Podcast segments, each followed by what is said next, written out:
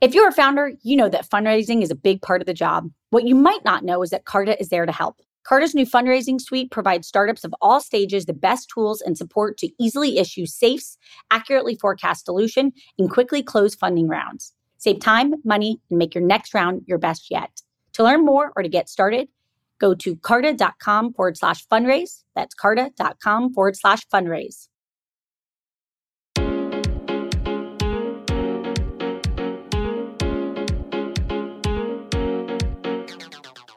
Welcome to Inc.'s The Founders Project with Alexa Von Tobel. I'm Alexa, the founder of LearnVest, author of New York Times bestselling book, Financially Fearless, and second book, Financially Forward. I'm also the founder and managing partner of Inspired Capital, a venture firm focused on the entrepreneurs of the future. Each week, we sit down with a top founder to share their story of guts, inspiration, and drive. Hi, everybody. I'm your host, Alexa Von Tobel. And this week, I want you to meet Jason Gardner, founder and CEO of Marqeta, the global standard for modern card issuing. Jason started Marqeta in 2010 to empower the world's most innovative companies to bring game changing payment card products into the world. Last year, Marqeta processed over $110 billion across 39 countries, and Jason took the company public in June of 2021. Marqeta has been named one of Forbes' FinTech 50 and on CNBC's Disruptor 50s list. Marqeta is Jason's third company. He previously co founded Property Bridge, the leading payment and transaction platform for multifamily real estate, and Vertical Think, an IT management company. And with that, let's welcome Jason. Hi, Jason. Alexa, thank you for having me. Jason, let's just start with the basics for everybody out there. What is Marqeta in your own words? Marqeta is a platform for companies that want to build card products like Visa MasterCard card products. They can be for commercial use cases, they can be for consumer use cases, they can be actually physical plastic cards like Visa and MasterCard cards, like the ones in your wallet. They can be tokenized to fit in Apple Pay or Google Pay or Samsung Pay, or they can be virtual cards. And our customers build products to either uh, solve a, uh, a, use case that supports their core business, or the cards could actually be their core business. So we got started back in 2010 and uh, took the company public about a year ago, and we operate in 39 countries, close to 900 people, and have customers across the globe. Can we go back to 2010 um, when you really got the business up and off the ground? Was there an aha moment? How did you see this so clearly back then? Or was it one of these businesses where you kind of saw the hole, saw the white space, and as you dug in, it continued to get bigger and bigger? What you see today was not what I saw back in 2010. Um, what I saw back in 2010 was this cool idea, which was putting a bunch of Groupon coupons on a card uh, I was eating sushi with a friend in San Francisco, and and uh, I had just sold my last company and was trying to figure out what I wanted to do next. I knew I wanted to do a payments company, and he said, "Well, I have all these Groupon coupons in my pocket. Why don't you try to figure out how to put them on a card?" And and for me, that was like, "Whoa, this is a really good idea," and I became very intellectually curious on how cards work, like the credit cards or debit cards in our wallets and uh, I was on this mission to go solve that. And to go build that, I had to build what's called an issuing processing system, which I knew nothing about at the time. And the process of figuring out how to go build that led me to what you see today, uh, which is what we refer to as modern card issuing. It's something that Marqeta did invent, and we now find it all over the world at this point. Can you just walk us through for maybe all the people out there listening to this that are not as well versed with what that means? What does it mean? What that means is you're building your own cards on a platform using well documented APIs from Marqeta. And that card uh, solves a use case. Uh, it could be commercial or consumer use case. It can be different types of cards, different categories of cards. And this all came out of when I wanted to figure out how to put a bunch of Groupon coupons on a card. I had to go to a bank to figure out like how do I even get a card? And what the bank would say, this is many banks, I talked to a lot of different ones. They said, yeah, if you want to build a debit card or a credit card or a prepaid card, uh, here it is. You know, it's a widget. It just comes off a production line, and you got to figure out how to kind of shoehorn it into your business. And I, and I thought it was just sort of silly that you had to go to a bank to go solve a sometimes a complex technological problem. It was much easier to go talk to a tech company to go solve that problem and what we did is we completely flip the model. So the bank is completely in the background and all the technology is out front. And that's what modern card issuing is, is the ability to basically build your own products to solve essentially your own business problems. And that could be servicing a constituency, it could be what Expensify uses it for, which is expense management, or what Ramp uses it for, or how do I spread my wings as a buy now, pay later company and reach millions of merchants? Uh, we give them the ability to do that so that the buy now, pay later space, companies like Affirm and Klarna can really spread the wings and, and do good work. Can you just give us a sense of what it looks like and feels like to be a customer? So I think a lot of the people listening to this share probably how I have always felt that payments is deceptively complex. It's not just about technology. You just don't go out and move money in one way, shape, or form. Uh, there's there's the technology, and that is absolutely complex. Um, moving money is something that's very personal to both consumers and businesses. Like you know, if you have money in a bank account, you want to make sure that it's there until you decide to go use it. Then you have all of the rules and regulations. So the movement of money or payments is a very heavily regulated space. There's the payment card industry it's themselves. There's every country is different in regards to how money is handled for their citizens or how money is handled for the businesses within their borders. Uh, then in, here in the US, you have different ways of moving money. You have cards, you have ACH, credit unions, you have large financial institutions, you have companies that build credit cards, you have the FinCEN, you have FDIC, OCC, Secret Service, you have the CFPB. So you're talking about a technology that is deceptively complex, which is payments. You have this regulatory environment, which is complex and immense in its own right. Every single country is different. Then you have all of the complexity and compliance with how you deal with money, how you work with people, what data you're showing, what data you're not showing. Uh, so running a business like this is absolutely deceptively complex, but that's something as an entrepreneur that I love. I love things that are complex and I can break them down in different fashions and then find product market fit and service service our customers. Where did you start? Like, have you always been that comfortable with just diving into the deep end and figuring things out? What gave you the comfort level to go dive in? Actually, it was very uncomfortable. There, there really was no comfort level because everyone I spoke to told me that I had to go build an issuing processing system and that I shouldn't do it. That it's very hard. People don't build these things, and, and that and the evidence is there. There's thousands and thousands and thousands of acquirers across the world. These are acquirers of companies like uh, Adyen, Checkout.com, uh, Stripe, Mollie, uh, dLocal, and then there's like 200 of these issuing and processing systems. You know, this this is hardcore payments technology, and I'm not an engineer. I don't write lines of code, but I know how to go build complex systems. So I had a lot of people telling me this is crazy. Nobody build these things. You have no idea what you're doing. You don't even know what an issuing processing system is. So I have as a as a even a little kid, I had really really strong intellectual curiosity. So I needed to go figure it out. I didn't like that everyone's telling me that I couldn't do it. So I wanted to figure out if I could do it. And I felt because I wasn't in a box in regards to what I could or couldn't do with an issuing and processing that I figured if I could build it from scratch with a lot of really smart people, we could reinvent it in a way. And, and that's exactly what we did. So the stupidity of thinking you can go build something that no one built before is why we were able to do it. Uh, and it took us a good two and a half years to simply go build a system that even worked. In your mind, how many different versions of Marqeta were there? Were there any moments where you had to make a very big concerted bet that got you to where you are today? Oh yeah, we actually bet the company on it. So there's two versions, two major versions. The one you see today, and then the one that was the original version of Marqeta, which was how do I put a bunch of Groupon coupons on a card? So it started because we had to build an issuing processing system from scratch. The core of Marqeta you see today is exactly what we built in, in the beginning. So the infrastructure or technology part of it. So we actually built the technology, we built the issuing processing system to go solve the many Groupons on a card. So to prove that we could do it, we actually had our own card called the Marqeta card.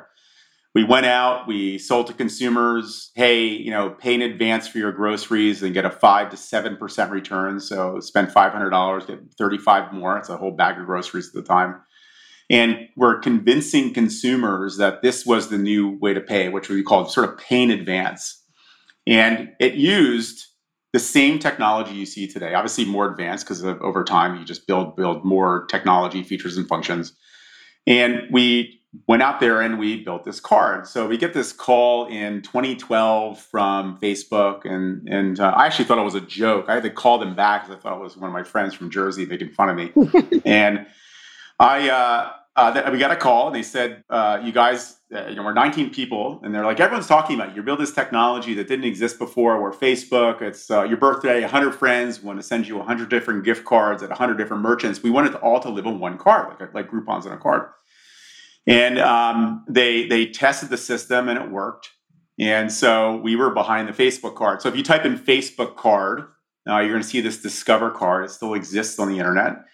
And we fell in love just working with engineers and product people. Um, it didn't. I really didn't like working with consumers. Uh, I became very argumentative with people. Like, you know, nothing in life is guaranteed. You're getting a seven percent return on your money. What are you nuts?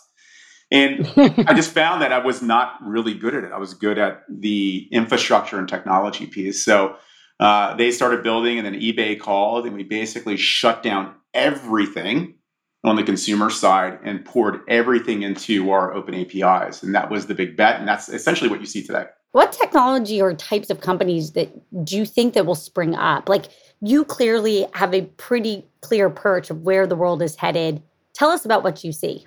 Visa and MasterCard have interconnected every single merchant on the globe, online or offline, that wants to accept payment cards. So that's that's a very unique network of networks. And more people exchange paper money than really any other form of payment around the world.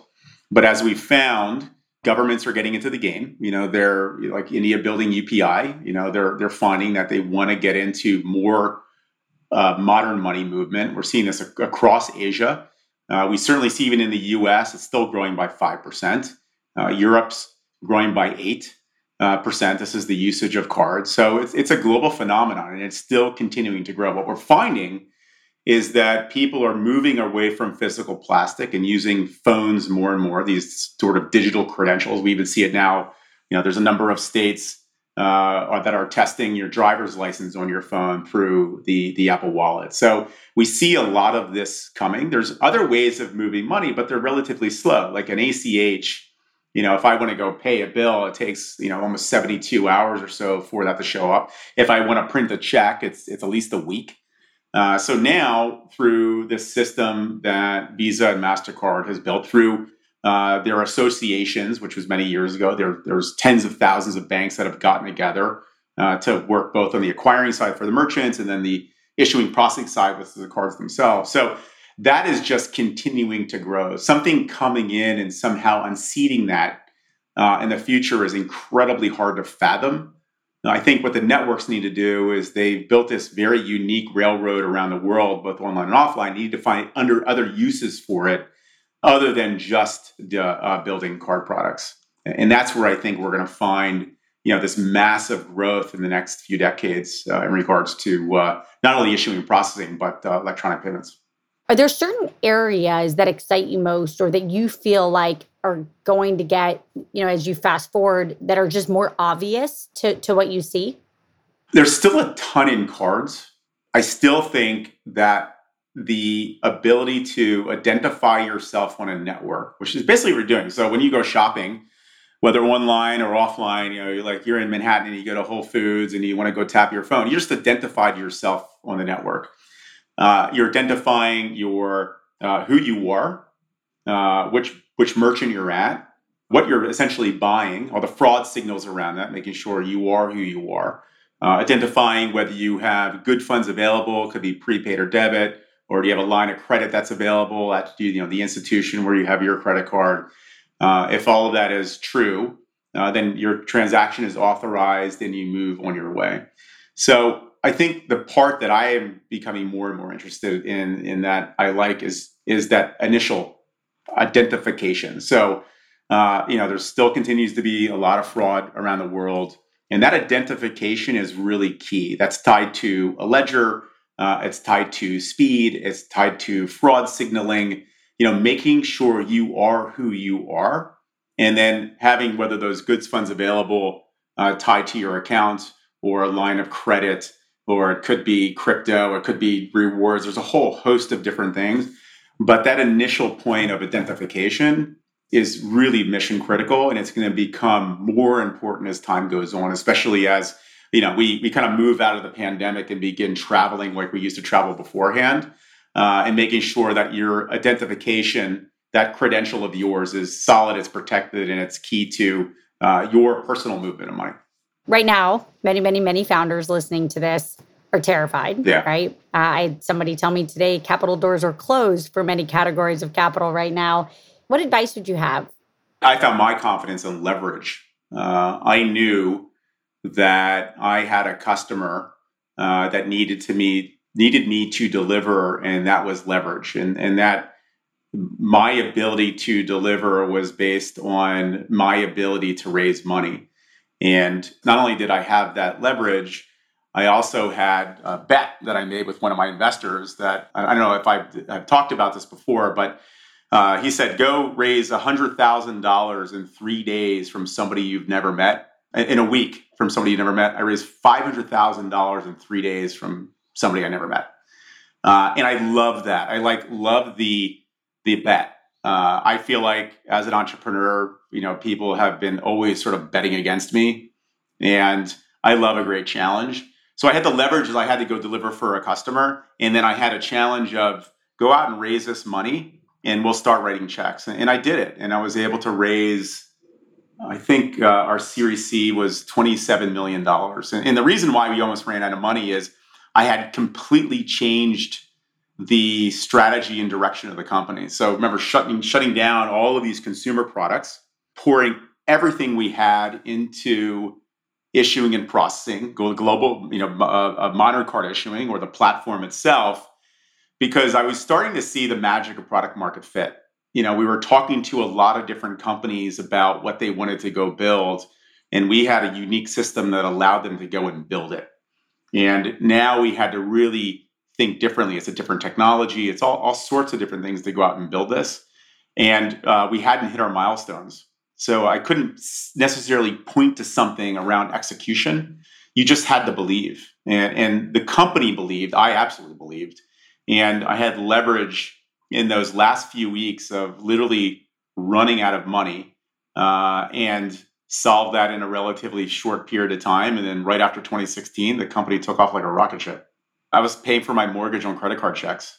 In 2021, you obviously took the company public through COVID and everything, had a massive milestone. So just congratulations on having a massive last year. I'd love just a quick reflection on like what was that experience like for you? It was amazing.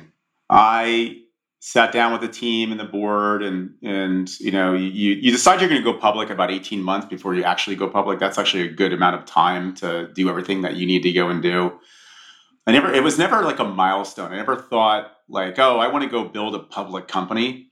And i'm the founder i'm the chairman i'm the ceo and i'm the largest shareholder. So it's really up to me to decide what i want to go do. And the fun part of it was actually talking to other entrepreneurs that took companies public. And and I got a lot of really good insight on on what their thinking was, which was similar to mine, which was we're all entrepreneurs. Like you and I do it for the experience. Like we actually go love going and building our own things from scratch, and this felt like another piece in that. Like it's a, it's like climbing a mountain or something like that. So I decided this is what I want to go do. And in the process, I fell in love with it. I'm a very disciplined person. So I love the discipline of the process of going public. I love the road show. I love the road show so much. I actually told the bankers I, I would do this for another day. One of the most joyful times of my life. It was it was really really fabulous. You said that one of the mistakes that you made in your previous companies was not working asynchronously, uh, meaning people all can work on their own schedules and people can get all their work done around the clock. How have you created an async work environment with Marqeta, especially now that you've scaled to 900 plus employees and you know are growing every day? the first three principles of the company was number one is hire subject matter experts. So hire really smart people at the thing you need them to go and do. Second is is is just radical transparency. So so they should know everything that I know about the company other than HR issues, and obviously this is different as a public company. And three is is work asynchronously as possible, which is a little different than we see today, which is don't have offices. So everybody is in one big room. And that's the way we did it in the early days. And when we had our first office in every Emeryville was everybody's together. So everybody would hear my meetings. They would hear what I was talking about. I could hear what they were talking about. And it allows you to communicate in a way where everything, everyone knows what's going on. And I always felt that if everyone knew what was going on, they would know how to fix it themselves. And, we saw that, like people coming up to me or going up to each other and say, Hey, I have an idea for you, or I know a resource for you, or we should go hire this person. So it's very different today. Like we we missed that because of the pandemic, which is now we don't necessarily have offices. Like we have to go work at home. So we missed that async piece. So now we're dependent on email or Zoom or Slack, and we have to put a lot more effort in to actually having meetings and having time, but you also at the same time need to give space for people to actually do work. So it's quite different than it is today. I, I, I miss not being in an office. I get my energy from other people. And when you're running around an office that looks like a beehive because there's so many people running around and so much conversations going on, that energy drives a lot of what you can do. So now you have to find ways where clearly the world has changed in regards to how we're going to work now and, and even in, in, the foreseeable future. So we're finding lots of different ways to, to foster that because you're missing that async uh, that async piece. And we'll be right back after a message from our sponsors. Alexa here. Not only do I get the opportunity to speak with all types of founders on For Starters, but I'm a repeat founder myself. We all know how vital fundraising is to a startup. Carta knows this too. That's why they had founders in mind when they created their fundraising suite, providing tools and support to take the friction out of fundraising. They save founders time and money, allowing you to focus on your goals, not the admin work needed to close a round. From simply issuing safes to quickly receiving funds, Carta Fundraising Suite helps their cap table customers raise a better fundraising round. To learn more or to get started, go to carta.com forward slash fundraise. That's carta.com forward slash fundraise did your parents do something in retrospect or somebody in your family that you really hold on to that you think made such a huge difference in the way that you managed yourself throughout your life? I guess like a, a bunch of different things. I have a pretty eclectic family. You know, my mom's been married four times. My dad's been married three. I grew up in a in Monmouth County, New Jersey, which is a the shore. You know, it's a, it's a crazy place in and of itself. Um, I always, as a little kid, liked hustling people for money. So, you know, had lots of odd jobs like picking weeds or shoveling driveways when it snowed. Um, I always liked that. I, my mom was always said to me, you know, it's Saturday at eight thirty. I don't want to see you until dinner. Like I, I, was very much a latchkey kid. My mom would just say, "Get lost and and go with your friends and just be back in time for dinner." So that freedom uh, allowed me to explore a lot of different things as a kid. And something my mom always instilled in me was she's like, you can do whatever you want. And I remember being a little kid of like, what are you talking about? And she's like, you can do whatever you want. You can be rich, you can be poor, you can live in another country, you can be a doctor or a lawyer, or you can work in a grocery store. Like that's the cool thing about life is you can really decide to do whatever you want to do. It is totally up to you. And I don't think I really understood that until after college, I backpacked Europe for four months, and the level of freedom I felt around backpacking around and sleeping in train stations and sleeping on trains. I was living on twenty five dollars a day with one of my best friends in the world, Brian Morris, and that level of freedom made me understand of I could really do anything that I want.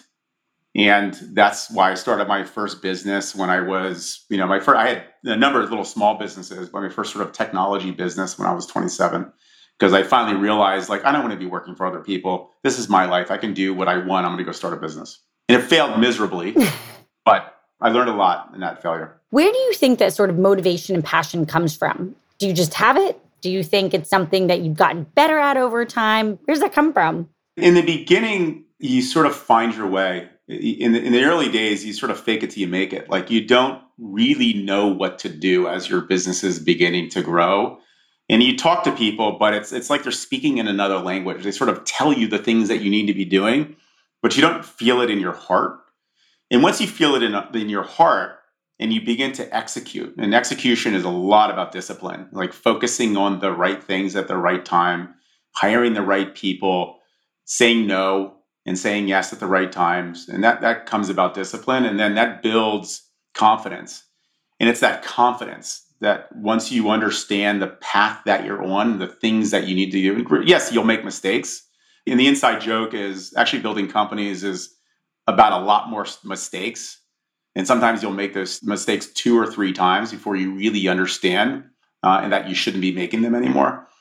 And I think that's where my passion comes from is the confidence that I can actually do this. And this is my third company. And I can do it. I can build a public company. I can service customers.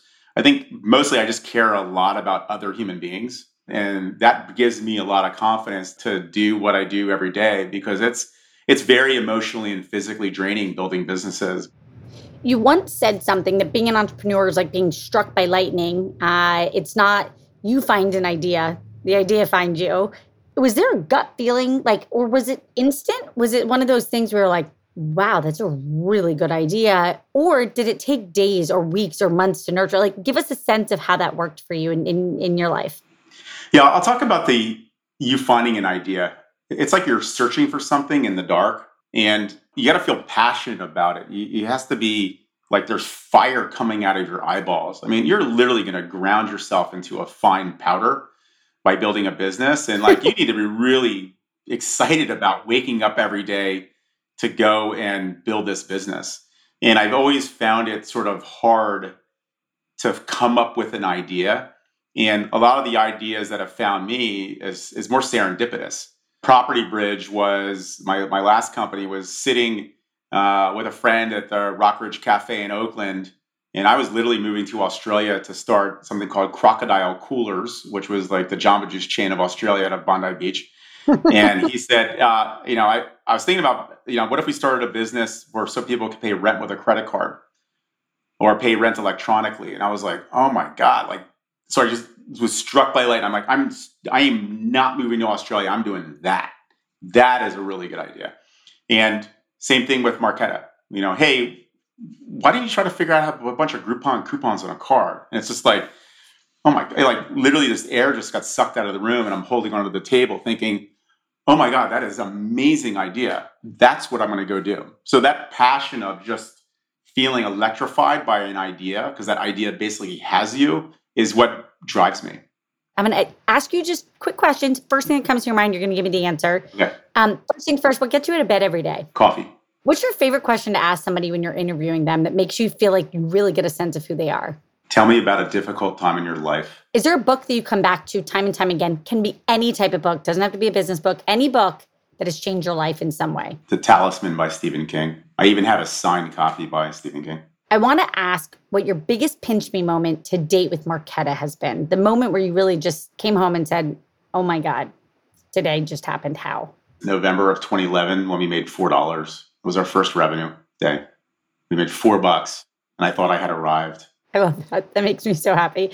Um, last question is other than Marqeta, is there some area of innovation? It can be outside of fintech, it can be outside of payments, but just something that's also kind of gotten your brain on fire, some category of the future that you just find fascinating. And it could be a company, a product, anything you've seen in the last few years. Um, so, in full disclosure, it's actually a company I invested in. It's called Alltrain Sports, and it trains kids for soccer. Okay, I'm gonna ask one last question, super fast one.